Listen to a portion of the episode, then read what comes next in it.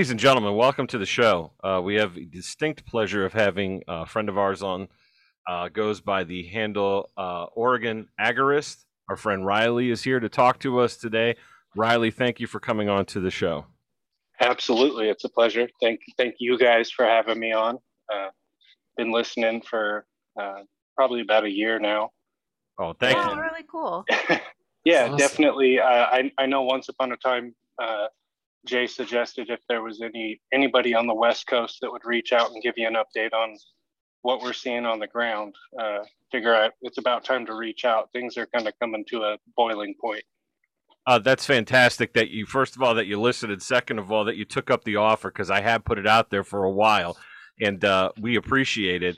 Uh, before we get started, I just want to make sure I uh, give a shout out to our friends, our sponsor, agorasnexus.com. Be sure to check them out for free thinkers, agorists, anarchists, anybody who's looking to get into things like crypto. There's there's books, ebooks. Our friend Dag, his uh, his seed website is on there. Jeremiah's on there. We're on there. Sal the agorist is on there. There's a whole collection, and Arco Coffee is on there. Don't forget to check them out and patronize them. Uh, and huge shout out to Dag and Brandon for putting that together. Tremendous, and they have their own podcast. They may be on next week too. We're working on that uh, as uh, well, not right now, but uh, earlier on today, and I'm going to continue to work on that.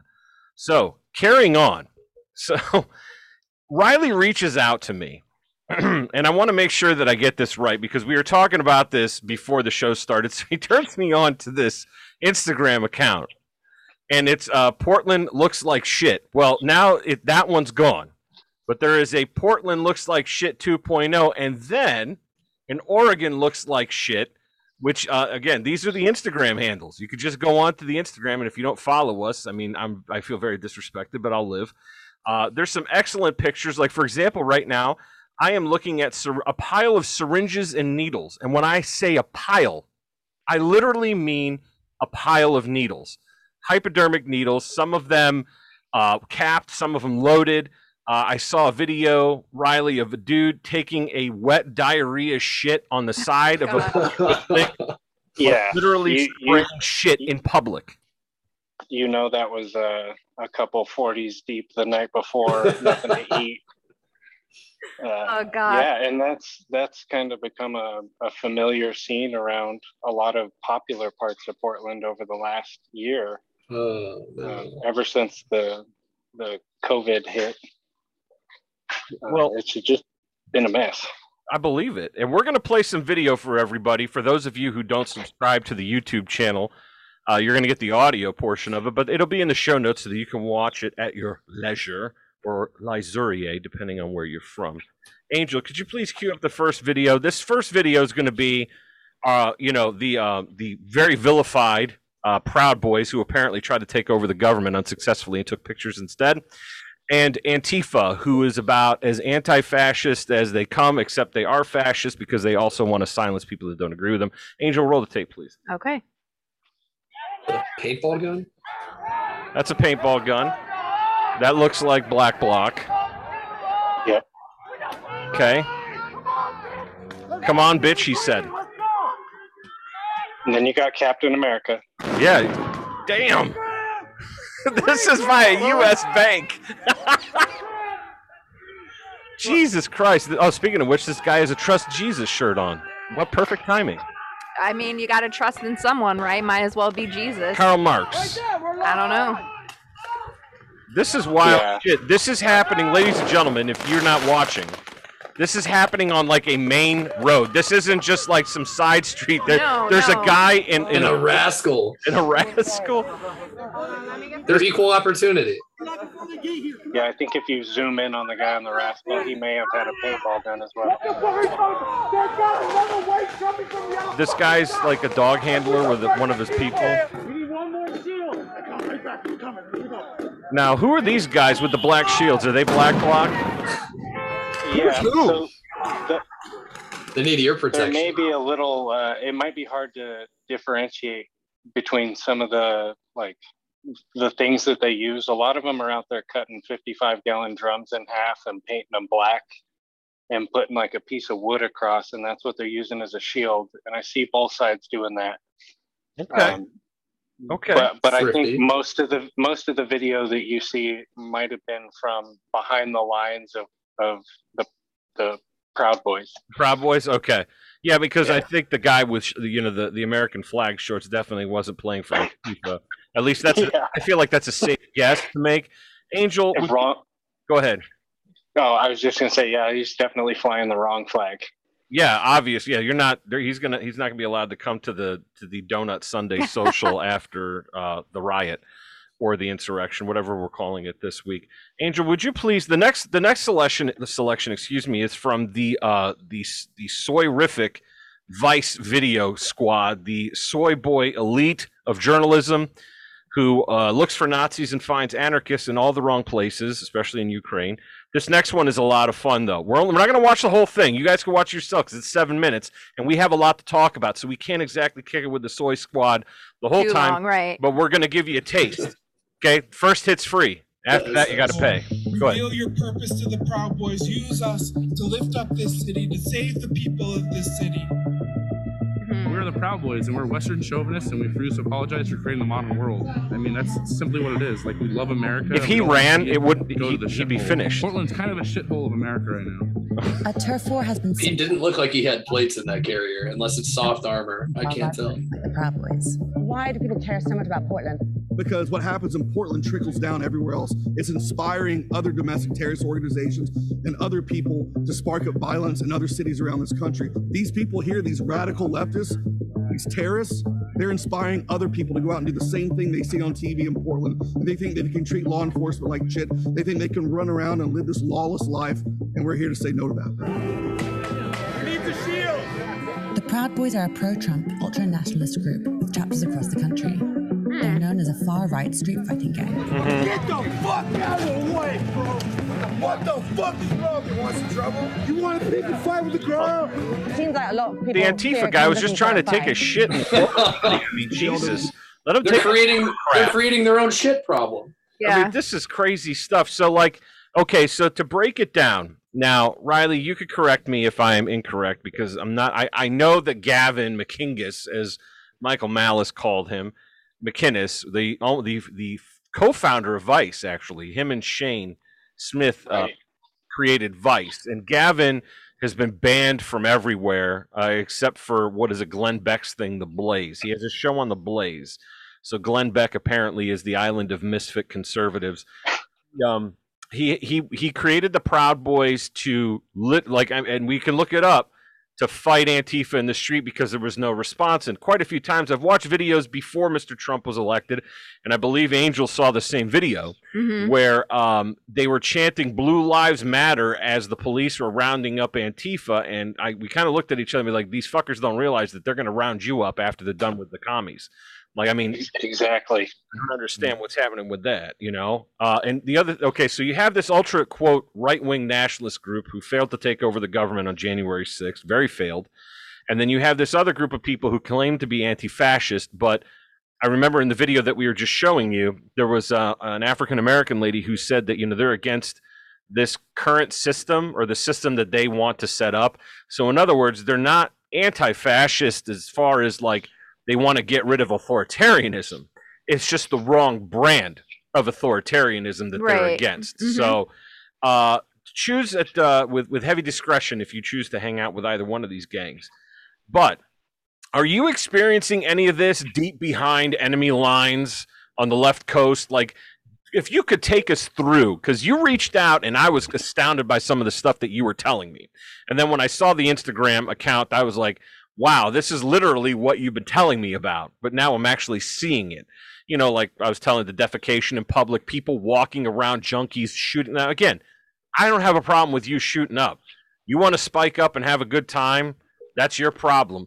Do I think you Right. do it like on street corner when I'm trying to, you know, go get coffee? Probably not. I mean, maybe a bench, maybe your your house, or perhaps the shack that you have built in a public park, somewhere Right. where I'm not stepping on needles or yourself. So if How you, high were these piles that you were talking about earlier? Like They're they're or they're like, massive. I mean, they're so I think a box of those syringes comes a hundred to a box of the safeguard. I think they are the. I- I don't know, but there's a lot of folks that are on GoFundMe and they're collecting money as you know, we're we're a mutual aid project, and we're here to help the folks that are less fortunate on the street.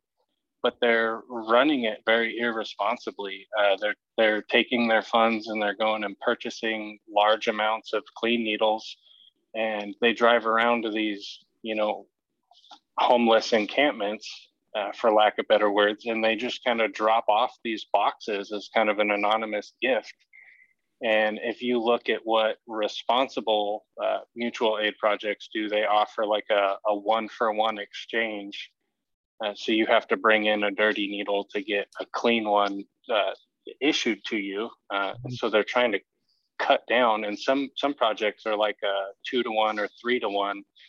So they're trying to round up all the stuff off the street. But yeah, uh, January, I think second or third of this year, it went into effect where, you know, the metropolitan Multnomah County decriminalized uh, pretty much all aspects of drugs. Yeah. Uh, hero- heroin, cocaine, methamphetamine. Uh, they just they now it's a slap on the wrist. It's a day in court. Uh, you have the option to go to uh, a seminar that will offer you uh, support if you're trying to get clean, or you can opt out of that and choose your hundred dollar ticket and walk. But there's no jail time. There's no court fees. They've eliminated all that. Uh, so it's just incentivized, you know, drug dealers to step in and take advantage of this, and they're just accounting for the night that they spend in jail as the cost of doing business now. Uh, it's it's kind of a low risk for them to operate.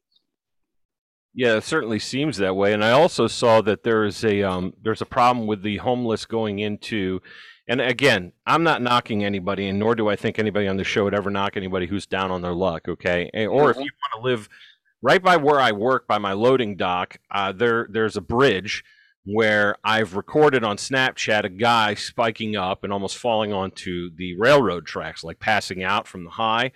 Again, Mhm.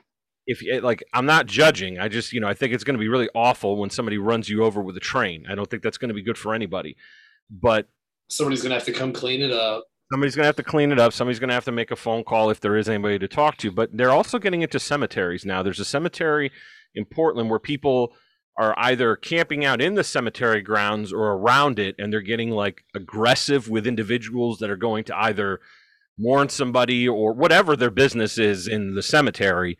There it's a, even a problem for people to go to to see the dead and I, I know it. I know exactly the spot that you're talking about in Northeast Portland, and you're 100% right. I drive by there as a part of doing my job, and there is encampments all along the streets. Um, the the city tried to put out like a clean sanitation project, so they were going to set up all these sinks and porta potties.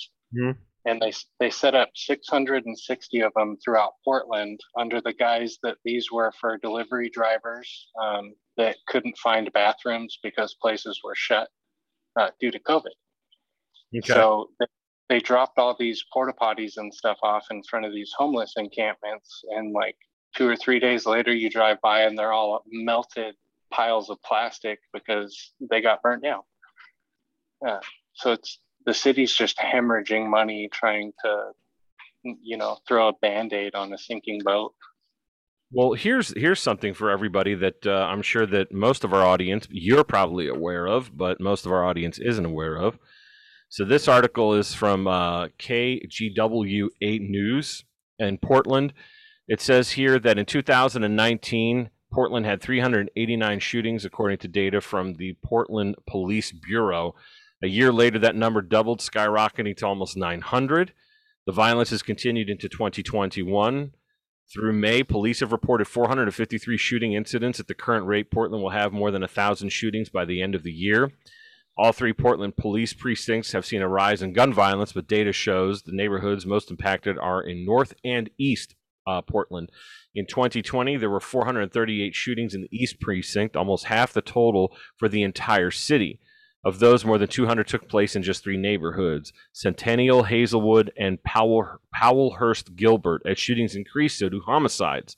Through the first five months of 2021, there have been 38 killings. Over the same period last year, there were six. This article will be in the show notes. Is there an explanation to why, in, in from your experience of being behind enemy lines, why this is happening? Like, is there something going on? Because I, I'd hate for the fact that drug that everybody could do whatever drugs they want to to be correlated to fighting over like I don't know dope territory. Is this gang violence? Like, what what is it in your estimation that's causing this problem? I, I think you nailed a couple key points. Is uh, over the last year, a lot of these, uh, you know, impoverished neighborhoods have seen a rise in in crime and shootings, and I I think it's lack of support from uh, like city leadership uh, to the police. Uh, they don't want to intervene or take a chance on getting uh, hurt in the line of duty when they know that there's no one there to back them up or that they're going to be held, you know, accountable. Okay. Um, the other thing that I want to know, so like when you're talking about like first of all where's the dope uh, just because the dope is legal legal in in portland who's bringing in the h? Like where's where's the powder coming from? Like how is it how is it getting there? Who is in control of getting it there? Because from what you know christopher and i have read a lot of this has to deal with like uh, guys from Xalisco nayarit in mexico that were responsible for setting up networks of heroin trafficking but how are they? How is this stuff getting to that? Just because it's legal within was how do you pronounce it? Multnomah County. Yeah, exactly. Uh, I there. I I think uh, so. When COVID started, alongside the decriminali- decriminalization of drugs, um, the police were told not to pull anybody over that had like expired license plate tags or whatever. Um, you ran it and they had insurance, that's cool. Uh, don't pull them over for minor infractions. So I think there, I noticed is, you know, being out on the road every day that there's a lot less surveillance on the road. Um, I've definitely seen a decrease in the amount of police on the road in the last year. So I think it's just easier to maneuver, uh, you know, up and down these larger corridors, I-5, 84, um, etc. So they had they've lost a lot of funding in general, right? Like Portland's one of the places that's had a lot of people walk out, like leave departments, correct? Yeah. And then when exactly would you say was that like it kind of trickled in, or was that more of like an all at once kind of thing? Um, kind of a, a trickling effect. I think that the strict COVID measures pushed a lot of people out of the city, and then we had the killing of George Floyd. Um, and then we had, I probably wrong on the number, but over 200 nights of protesting. I think the only thing that choked the protesters out was the smoke that rolled in from the fires that we had. Uh, but mm. uh, the activity, the destruction towards small businesses um, pushed out a lot of that tax revenue. A lot of the high end clients and you know, the upper neighborhoods that you know, lawyers and doctors and stuff said if we have to come step over people to get into our workplace, we're going to take our money elsewhere. Do you feel like uh, because of stuff like that that you just mentioned, that the people that would be most able to help are now just starting to leave, and now they're leaving the city to people that really shouldn't be in charge of some of these systems. So it's like, yeah, you cut funding to police to try and solve a problem. But it's like if there were any good cops, they all just left to go work somewhere else because they don't want to put up with this. And then you've left people in charge that should not be anywhere near that much power. Yeah, exactly. I noticed driving around in some of these neighborhoods, there's signs up for um, other counties up in rural Washington that were trying to recruit police um, on big billboards. So I'm sure there was a lot of law enforcement that took advantage of wanting to go work for you know where they have support. I have a question for you uh, regarding Antifa specifically, just to be clear. Uh, from and you're experiencing some of this personally, so you can speak from uh, an area of expertise, at least in comparison to probably the majority of us who you know are either talking to you right now or listening. These Mr. Trump, uh, amongst many of his faults, uh, called some of these uh, folks anarchists, and um, I don't know any anarchists like them. Is it are these more of the Marxist Leninist variety type commies, or are do you feel that Black Bloc is actually an anarchist group who you know is is doing the right thing. Like I don't like I don't think there's any good team to play for, be it the cops, Antifa, or the frickin' Proud Boys. Like I don't think there's a winner in any of. Like I, I would rather just have another cup of coffee and hopefully not have to step over a junkie on my way to the coffee shop. Um, what do you think about that? Is that do you feel that Antifa is more of the Marxist Leninist variety, or do you actually think there's legitimate anarchist elements within this group that uh, that get lumped in with the rest of them? Uh, I I'd have to lean towards you know uh, maybe towards the anarchism. Uh, what you think of is wanting to blow things up and cause you know physical harm to other people. There isn't really a clear message as far as you know what what their objective is. Um, I know they were protesting you know, with BLM after George Floyd got killed. But then after George Floyd's sentencing, they continued to protest and said this is, you know, a full-on revolution. So I don't know if they want complete local government overhaul or, you know, they want to work. They wanted to be the ones at the Capitol on January 6th to make some change. Okay. Is there a Chaz like garden in Portland where they tried to grow plants on cardboard and topsoil. Do you have something similar to that in Portland?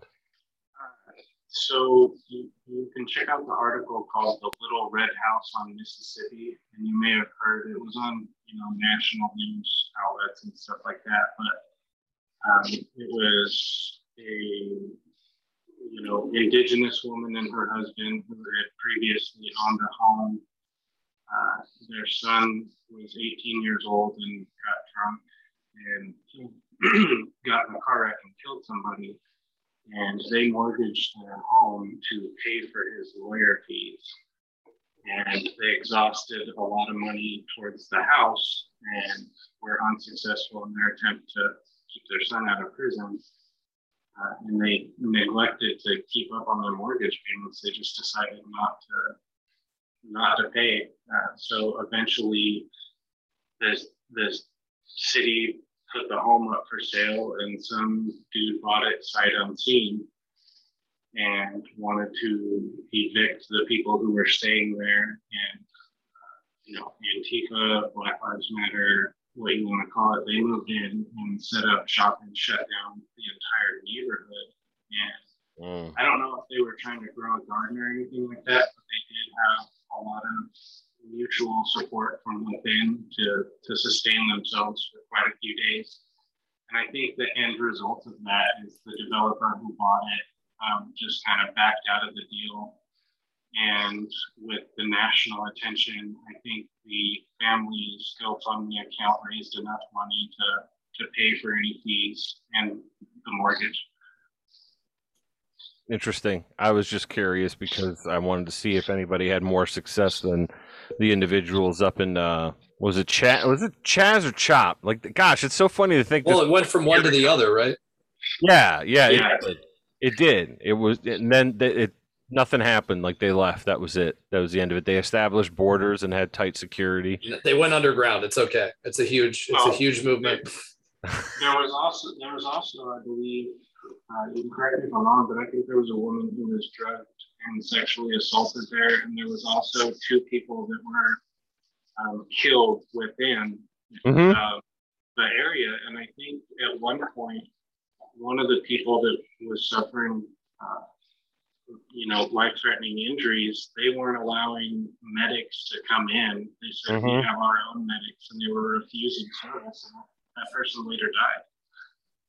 Yeah, it's some pretty wild stuff, and I don't know how many millions or billions of dollars of damage was done, but uh, the loss of life is definitely the trump card in that one. So there was an article that you shared with me and the rest of the gang uh, from the Atlantic about Portland's racist past, specifically on how like crappy in Oregon it is for people or persons of color. Um, you know, and uh, it's going to be in the show notes. You guys want to check it out. It's quite interesting because I had this impression, at least in my mind, that Oregon was kind of like, you know, a decent place, at least from the beginning, that, you know, was, uh, you know, uh, I don't know, uh, a northern state, I guess you could say, if you're looking at it in the context of the Mason Dixon line, or you know, California joined the Union and they were, you know, at least supposed to be more free than, let's say, the Deep South. Uh, but it says here in 1844, the provisional government of the territory passed a law blan- uh, banning slavery and at the same time required any African American uh, uh, in Oregon to leave the territory immediately. Uh, any black person remaining would be flogged publicly every six months until they What? left. That's ridiculous. Five years later, another law passed forbade free African Americans from entering into Oregon, according to Communities of Color report. Then in 1857, Oregon adopted a state constitution that banned black folk uh, from c- uh, coming into the state, residing in the state, or holding property in the state. Hmm. During this time, any white male settler could receive 650 acres of land and another 650 if he was married. This, of course, was land taken from native people who'd been living there from, for centuries. Uh, this early history proves uh, the founding ideas of the state was as ra- a racist white utopia. I never got that impression from from Oregon, and now I have to completely, uh, uh, definitely rethink my impression. Uh, that's some wild stuff, and there's some really big disparities too, of course, with the income uh, when it comes to home ownership. Do you think that this is um, indicative of a deep uh, seated racism amongst the elite that that still occupy uh, this this uh, state, or do you think that uh, folks have gotten over this?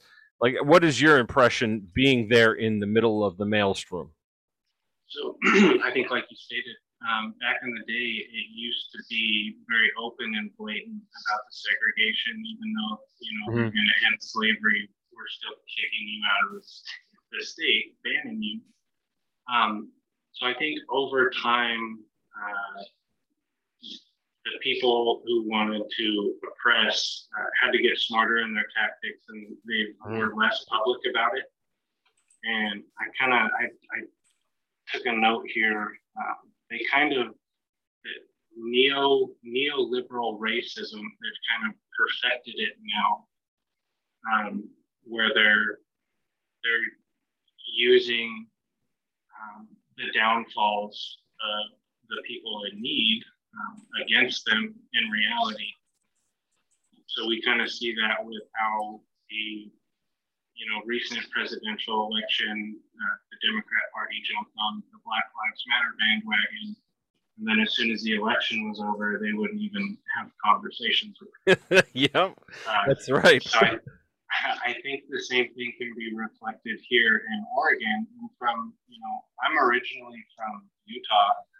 And when you do think of the Pacific Northwest, you do think of like Robert Redford, Woods, like, you know, people who just want to be left alone. Mhm. And for the, most, for the most part, if you look up a voting map of how Oregon votes, um, it's only because Multnomah County holds the majority of the population, but I think like 90, 98% of the state votes red besides Multnomah Uh. County.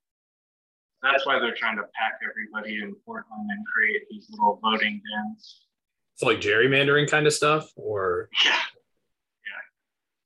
Well, I mean, the same thing applies to places like Illinois. Illinois is a a very nice state with very nice people, but Cook County uh, runs the whole show. All of the city of Chicago dominates the entire state's politics, and it's the same. I mean, we could go through the list. Well- Think of New York. I mean, there's people in upstate New York. You couldn't distinguish them from people from Pennsylvania, but the fact is that the five boroughs runs the show in Albany.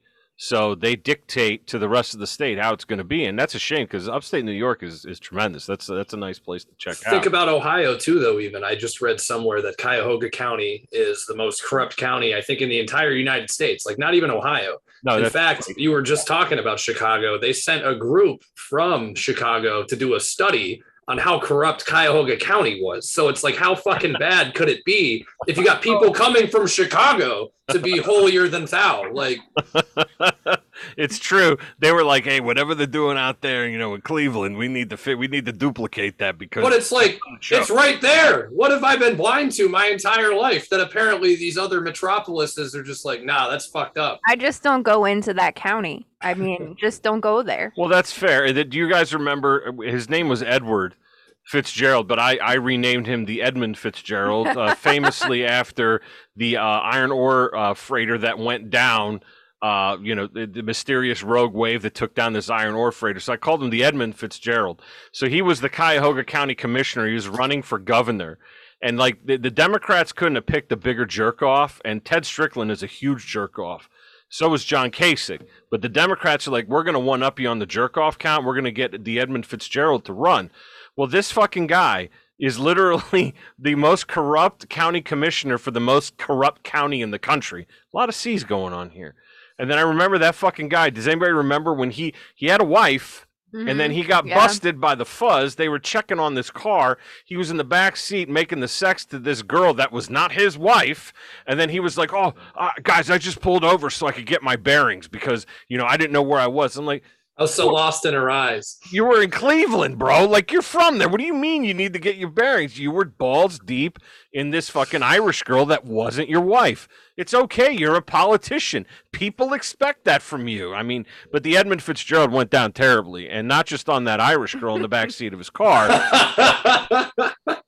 There you go. Thank you. Thank you. I'll be here for the next 20 minutes. Um, so yeah, that's uh, there, there's terrible shit everywhere happening. And speaking of which, I want to do a quick transition. Ladies and gentlemen, these are your tax dollars at work. Uh, I don't know how anybody. Now, this once again is from the Soy Squad. I don't know why Vice is coming up big today, but they're coming up big today. The the soy Well, reporting. sometimes they, you know, they, Ev- they do a good job. Even, Blind squirrels. Angel's right. Even a broken clock is right twice a day. And so far, we've got both times. So, ladies and gentlemen, this is from the very soy Vice squad, who, by the way, is in a lot of trouble. I don't know if anybody knows this. They laid off last year like 155 people. Well, they got to, Shane Smith's got to cut more jobs this year because for whatever reason, Vice isn't just sustainable anymore. I wonder why. Anyway, Maybe it's the over enunciation. Oh God, we watched this one with this guy who was pronouncing Afghanistan Afghanistan, and I'm like, quit trying to sound like you went to fucking Yale, you douchebag. You're from a community college and you know it. There's nothing wrong with that. Just own it. Just say Afghanistan. But he's like Afghanistan, and he kept moving his jaw, and I wanted to break it through the fucking TV. Anyway, it, you shouldn't have brought that up. I got I'm off sorry. topic. I, am sorry. It's very upsetting. Um, sometimes their documentaries are good. Sometimes the shit that they do is okay.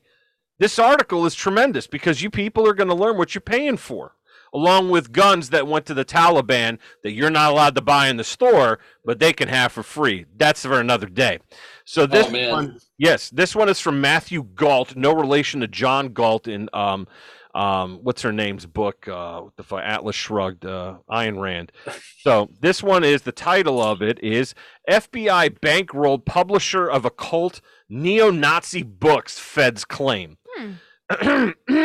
Interesting. The Federal Bureau of Investigation has paid a man involved in a publishing house specializing in occult neo-Nazi books more than $100,000 since 2003. This makes me. According to court filings, you need to start No. writing Nazi books, Angel. I That's how we pay for the lights in the studio When you said now. the publishing house, it made me think of like the Publishers Clearinghouse they like. Nobody ever won that money. Like, here's your neo-Nazi book, like, and then they leave. That was a scheme because I remember telling my mother that I saw these commercials and they bring the big check.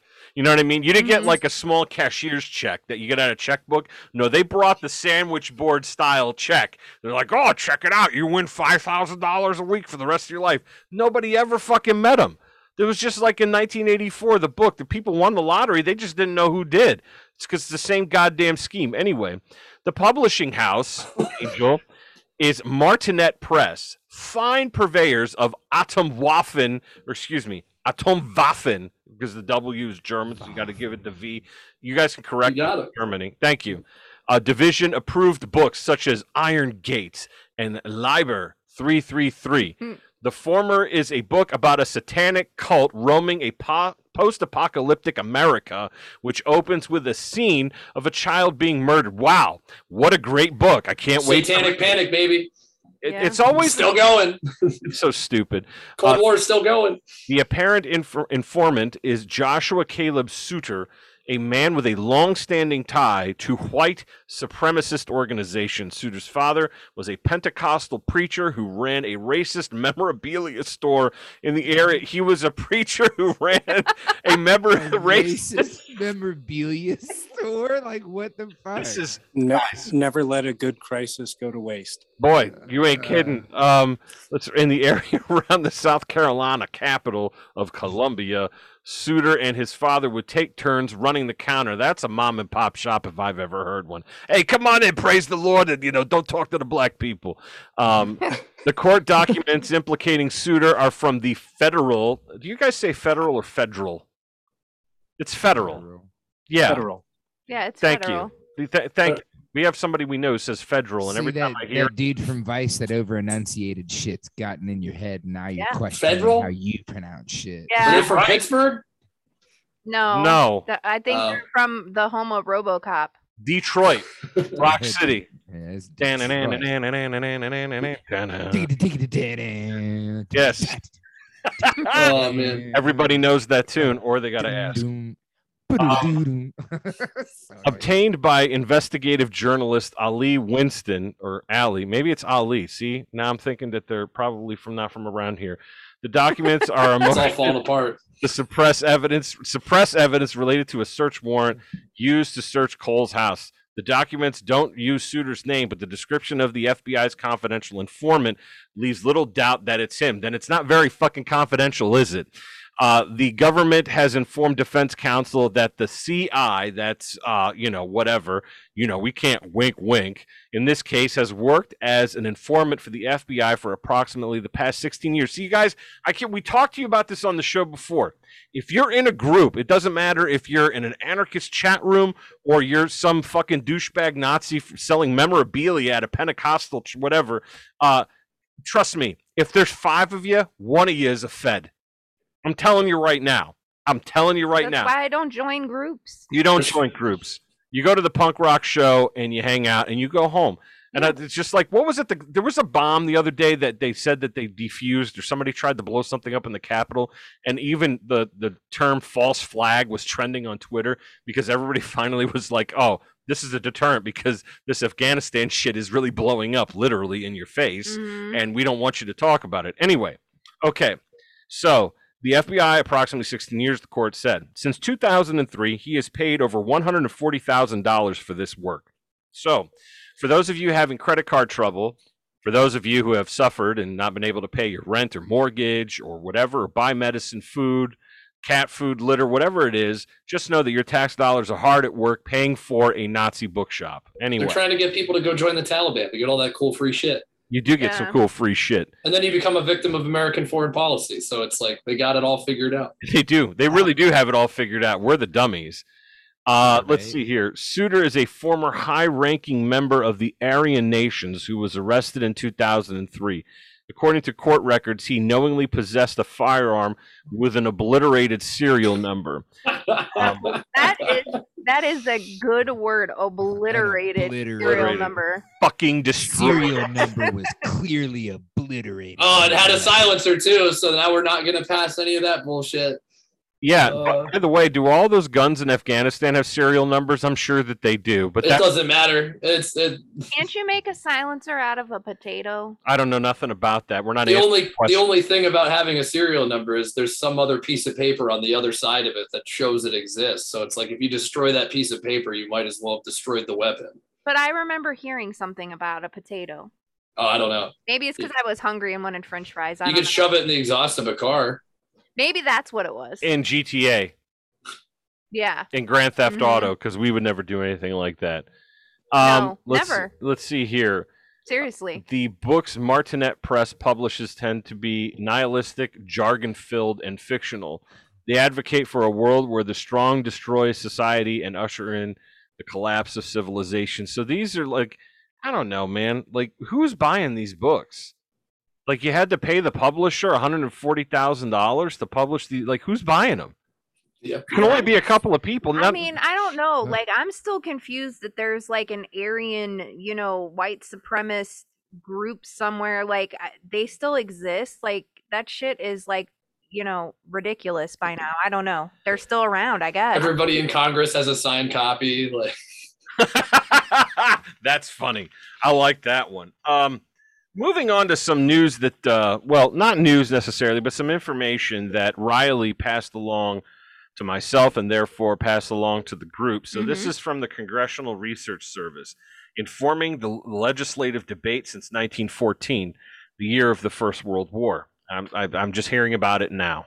So yeah, sure, whatever. Informing everybody.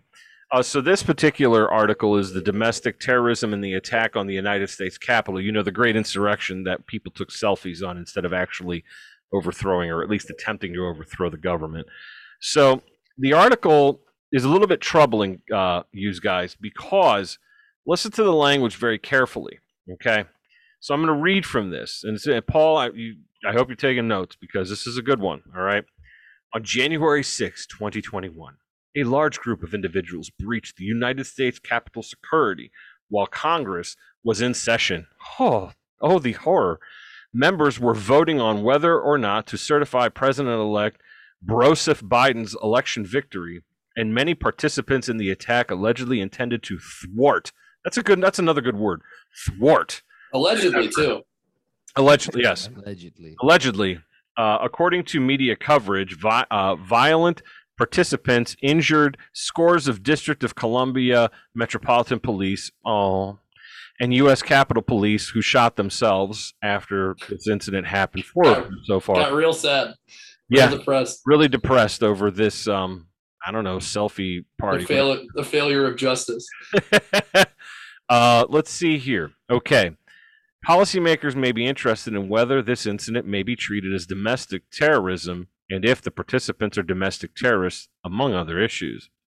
This insight discusses whether or not participants and their actions may be categorized as domestic terrorists and domestic terrorism, respectively. Okay? And issues around designated domestic fringe groups, such as the Boogaloo Boys Oh, and Proud Boys. Uh, what a shame. The Boys, did they, yeah, at least they spelled. the boys. Did you see they spelled Boogaloo Boys correctly, though? There's an I, gentlemen, not a Y, lady. Yep. There we go. They got it right. They got it right. That's why, yeah, Bois. Bois. Speaking of, Boogaloo boss. They got some. they got some Zoomer analyst over there working for them. what, what were you saying, Riley? uh, speaking of of um, Proud Boys in DC, just to bring up the the leader of the Proud Boys, Enrique T- Tarrio, I think is how you say it. Yep. Uh, he was arrested Mhm. in char. Well, I mean, he was arrested in Washington D.C. for burning a Black Lives Matter flag that he took from a church. Uh, he was also charged with carrying uh, high capacity magazines, uh, and on Monday was sentenced to five months in jail. That was it?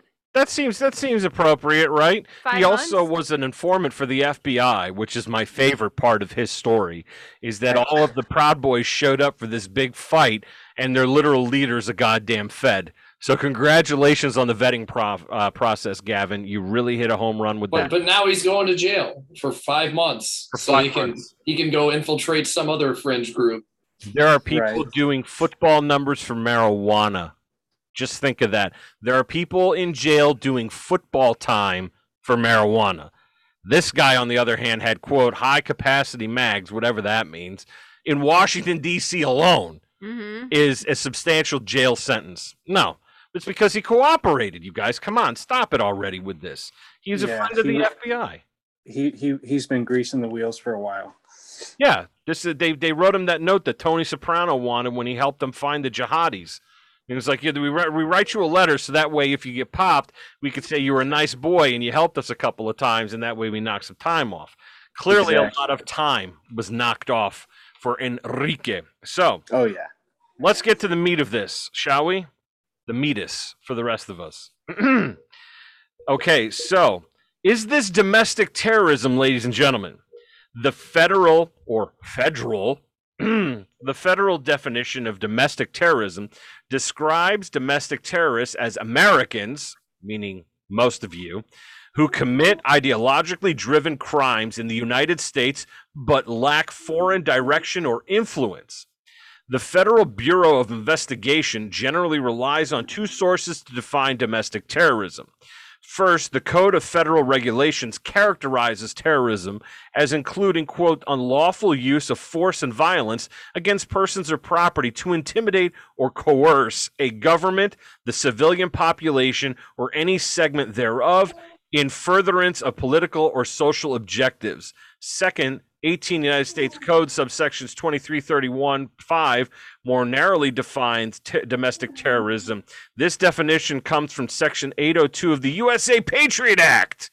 According to Patriot Act, Patriot Act, Brian, Patriot Act. America. Fuck yeah. um, according to United States uh, Code, Section 18, subsection 233.1, 5, domestic terrorism occurs primarily within U.S. territorial jurisdiction and involves A, acts dangerous to human life that are a violation of the criminal laws of the United States or of any state, or B, appear to be intended, A, or excuse me, I, number one, uh, to intimidate or coerce a civilian population, or number two, to influence the policy of a government by intimidation or coercion. So that's what the government does when they go to Iraq, let's say, or some other fucking place. Well, I mean, they do it here too. It's just the lawful. The, the, you can't do the unlawful stuff, but they have the lawful version of all Right. of it, and it just coincides magically with everything Right. that they do. So this article says to and number three to affect the conduct of a government by mass destruction, assassination, or kidnapping, like how we assassinated the uh, what was it the prime minister of Iran, so that way the the nationalization of oil could stop and the CIA and British Petroleum could get back to work. You know stuff like that. The It's just business, you know. it's just business, right? Business as usual. Yes. The participants' actions seem to fit both definitions. Video evidence and media reports portray participants committing acts dangerous to human life, and those acts actions, excuse me, appear to be intended both to influence the policy. Because yeah, they saw a bunch of Proud Boys at the door and were like, "Oh, fuck, we got to uncertify this election." These guys are very upset outside. They're threatening to take selfies They're- inside the velvet rope. They're out there with tiki torches. Jesus Well, Christ. the funniest part is though, it's like everything that was happening inside of that building, those chambers, is more dangerous to human life than anything they were doing outside. Bingo, we got a winner. Bing, bing. Ladies and gentlemen, Brian wears the assless chaps. Uh, um, so You got to oil up his butt cheeks so good in them too. I'm gonna have a fluff guy or gal, Oh man, whatever you want. please make it a gal. Nope, it's a guy. No Surprise, it's me. I'm the No. ass oiler. Uh, ladies and gentlemen, if you're not, uh, th- th- quiz time is going to continue next week, and so far Brian is in the lead uh, to get the assless chaps. And believe me, the Instagram will be a buzzing with pictures of the oiled but clean ass. So, uh, be careful with the definitions. Like, for example, if you go a little bit further, and this will be in the show notes for everybody to enjoy. So, if you want to take the time to go through it, please do. Timothy McVeigh was not convicted of domestic terrorism, ladies and gentlemen. He was convicted on a myriad of crimes but there actually isn't a crime saying we are convicting you of being a domestic terrorist.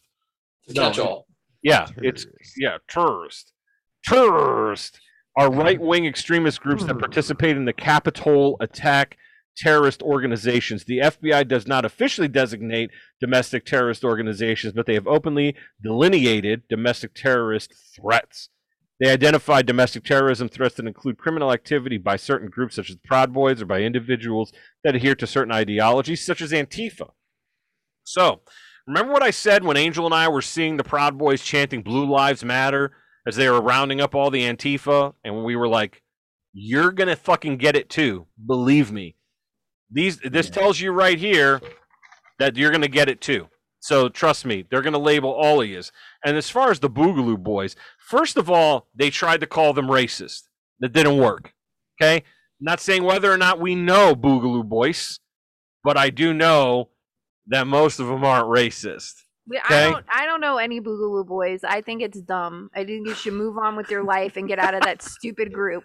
Yeah, I mean, don't don't. uh, The group thing is a problem. Group think is terrible sometimes. Like, I mean, every group.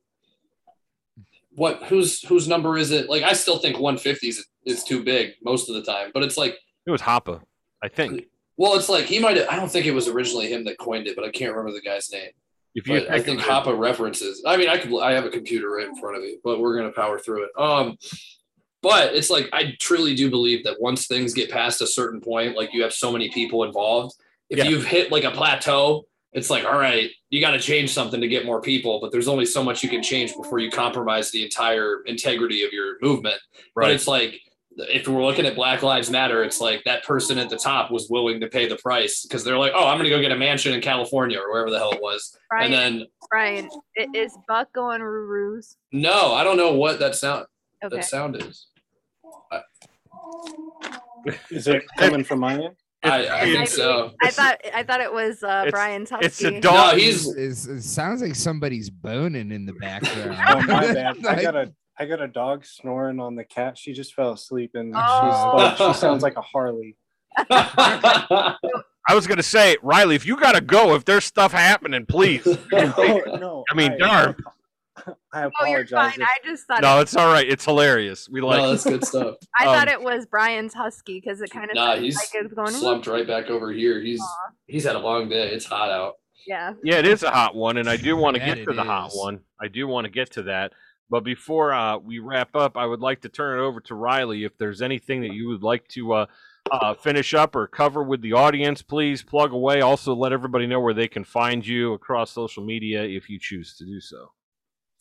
Yeah, um, I, I think like Brian was saying, uh, one once a group gets too big, or once people infiltrate a group, and their first object first objective is to cause physical harm to somebody, Mhm. um, it just defeats the ab- their cause and any validity that they're going to have. So, uh, I I don't think Antifa will have a whole lot of traction in the future outside of Portland. Uh, some of those articles that we touched on said that Portland is kind of like the testing ground for events that happen throughout the nation because of how lenient we are.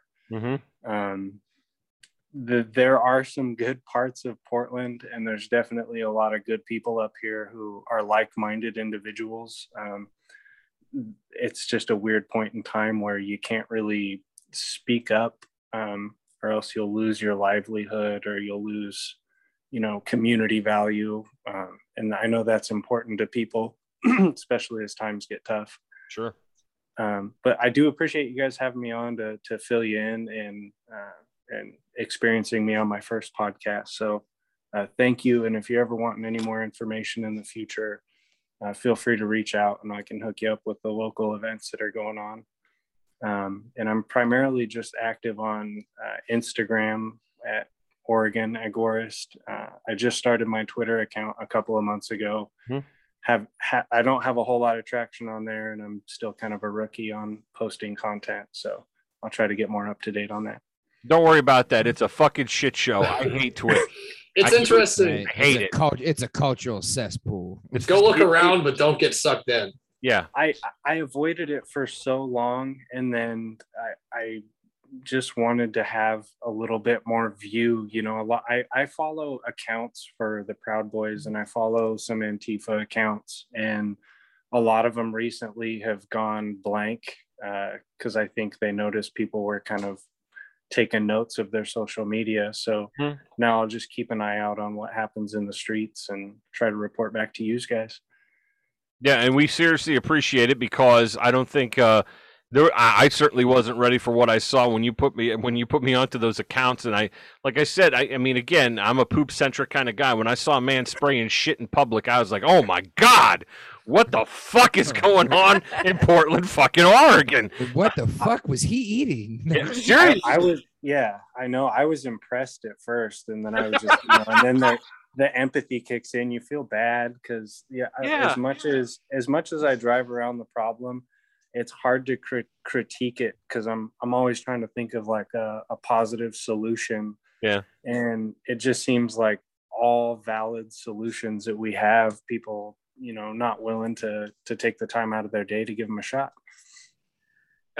yeah, and you know maybe they were dope sick because I know that happens when you go through withdrawal. You know, you're trying to fight off the Trotsky trots, and you know it. So it didn't work out for this individual. I mean, it was. It's gonna it's gonna remain with me for a very long Yeah. time. That, uh, the art. and there and there, and there's more to come. I'm I'm sure if uh, Uh. the fo- the folks that listen to this podcast go and follow some of those accounts. I mean, it, it's bad. And at the same time, the Portland local leadership they're posting ads in in New York and stuff about how great Portland is and this and that, trying to trying to fishnet some of the people that are bailing from there. So Out of the frying pan. yeah, exactly. Well, uh, we appreciate you coming on to the show. Yeah, and you're welcome back anytime. We we'd love to hear updates and you know from Portland and and the surrounding areas. So we, We appreciate certainly you would. taking the time. We certainly Hey, would. Th- this has been an uh, extremely fun experience. Thank you guys. Oh man, well that's quite a compliment. Yeah, no, we're happy to have you anytime. We really enjoyed. I'm really uh, quite chuffed that you reached out. Thank you for uh, getting a hold of us. We really appreciate it. And like I said, you're welcome back anytime. People need to check out those accounts that I mentioned at the beginning of the show. Um, uh, Oregon looks like shit, and Portland looks like shit 2.0 because the original one I can't seem to find it. Maybe it got nuked or whatever happened, or they decided to move on with their lives. Uh, before I close out the show, I want to hand it over to my friend Christopher. If he has anything he would like to add, uh, please, Christopher.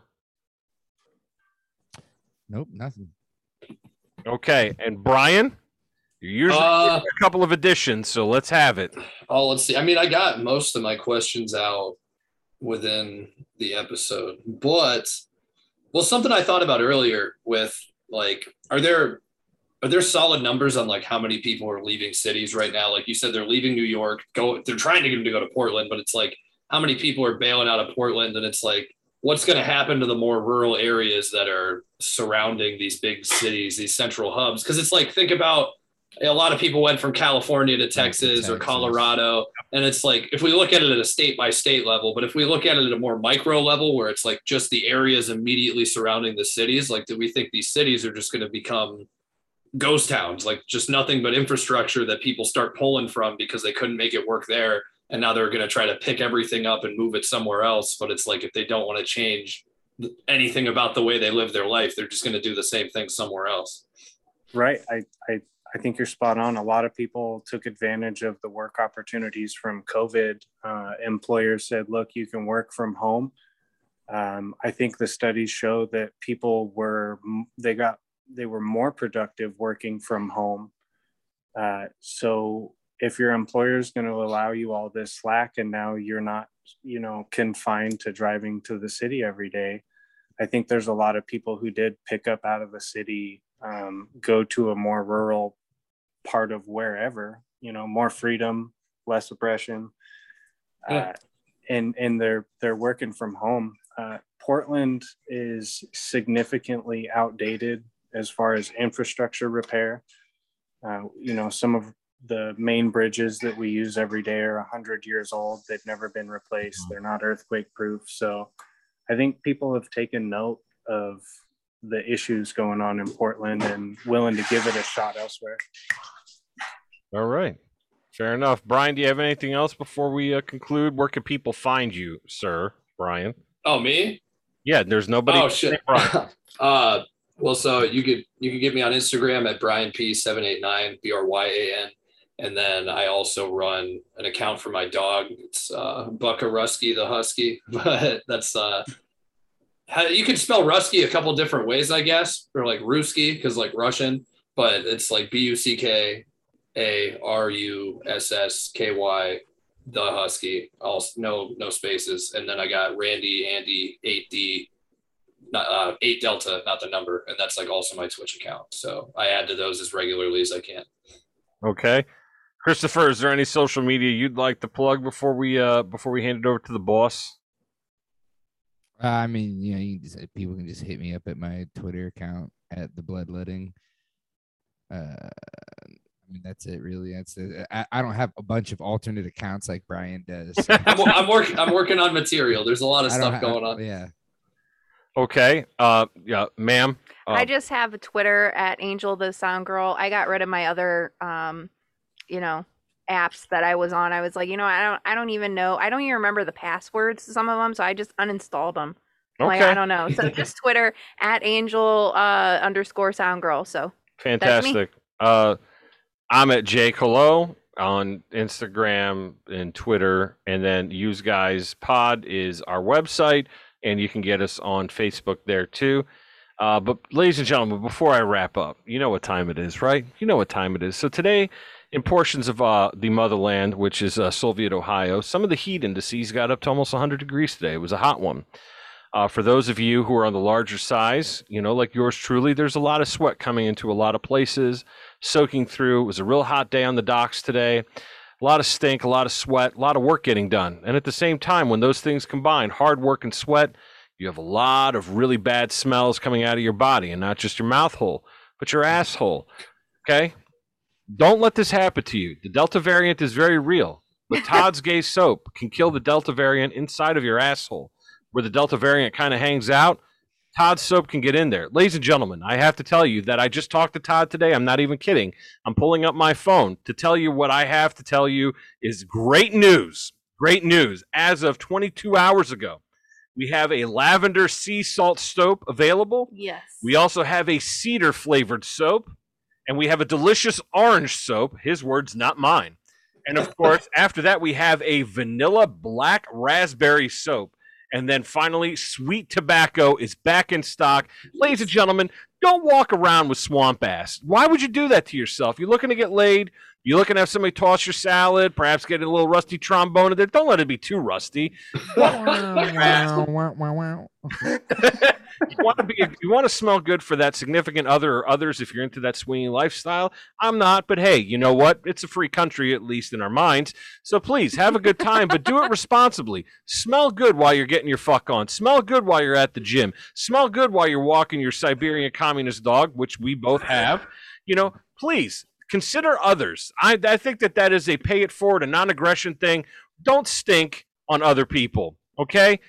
Todd's Gay Soap can solve all these problems for you, okay? These wonderful flavors that'll keep the stink off of you, keep you smelling fresh all day, all natural ingredients, a handmade soap because it is soap for that ass. Indeed, it is soap for that ass, your ass, and everybody's ass. And it's homemade gay soap. Don't be a bigot. Buy the fucking soap. Help our friend Todd show your rainbow colors that you're not some kind of homophobic piece of shit that nobody likes anyway. Because if you don't like gay people, I don't know what your fucking problem is. They make great soap.